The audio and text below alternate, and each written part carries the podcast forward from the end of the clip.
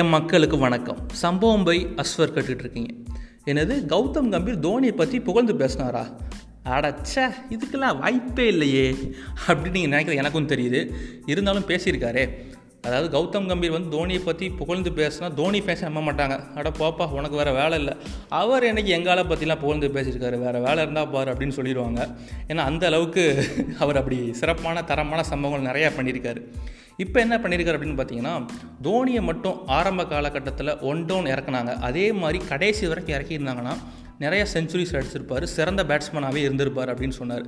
அது மட்டும் இல்லாமல், அதாவது கௌதம் கம்பீரும் தோனி கிட்டத்தட்ட ஒரே மாதிரி தான் டீமுக்குள்ளே வந்தாங்க. ரெண்டாயிரத்தி மூணு ரெண்டாயிரத்தி நாலு காலகட்டத்தில் ஜிம்பாவே டூர், கென்யா டூர்லாம் போனப்போ நாங்கள் வந்து ரூம்மேட்ஸாக இருந்தோம். கிட்டத்தட்ட ஒரு மாதம் வரைக்கும் அவர் கூட நான் இருந்திருக்கேன். நான் கிரிக்கெட்டை பற்றி பேசினதை விட அதிகமாக அவரோட முடியை பற்றி தான் பேசினேன். ஏன்னா அப்போ அவரோட முடி வந்து ரொம்ப ஃபேமஸ் அப்படின்னு சொன்னார். அது மட்டும் இல்லாமல் அங்கே ரூம் வந்து ரொம்ப சிறுசாக இருந்துச்சு. அதனால் பெட்டெல்லாம் வெளியே போட்டு தரையில் படுத்து நிறையா கதைகள்லாம் பேசியிருக்கோம் அப்படின்ட்டு மலரும் நினைவுகளை அப்படியே நம்மகிட்ட நம்மகிட்ட நினைவூட்டினார்னே சொல்லலாம். சரி, இதெல்லாம் ஓகே, எப்படி ஒரு இக்கு இல்லாமல் நான் கௌதம் கம்பீர் முடிக்க மாட்டாரே அப்படின்னு பார்த்தா, இப்போ என்ன சொல்லியிருக்காரு அப்படின்னா, கங்குலி ஃபார்ம் பண்ண டீமை வச்சு தான் தோனி வந்து வேர்ல்டு கப் வின் பண்ணார் அப்படின்னு சொல்லியிருக்காரு. ஆமாம், உண்மை தான். அதில் ஒரு மாற்று கருத்தே சொல்ல முடியாது. ஏன்னா கங்குலி போட்ட விதனால தான் தோனி நிறைய அறுவடை பண்ணார்னே சொல்லலாம். I am agree with that. நான் ஒத்துக்கிறேன் சார், கௌதம் கம்பீர் சார். ஆனால் ரெண்டாயிரத்தி பதிமூணு சாம்பியன்ஸ் ட்ராஃபின்னு ஒன்று நடந்துச்சு. அது உங்களுக்கு நடந்துச்சா என்னென்னு எனக்கு தெரியல, தெரியுமான்னு தெரியல.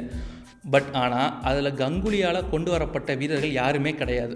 சேவாக் கிடையாது, நெஹ்ரா கிடையாது, ஜஹீர்கான் கிடையாது, ஹர்பஜன் சிங் கிடையாது, இன்ஃபேக்ட் அதில் நீங்கள் கூட கிடையாது. தோனியால் தோனி அதிகமான வாய்ப்பு கொடுத்து வரப்பட்ட வீரர்கள் தான் அதில் அதிகம்.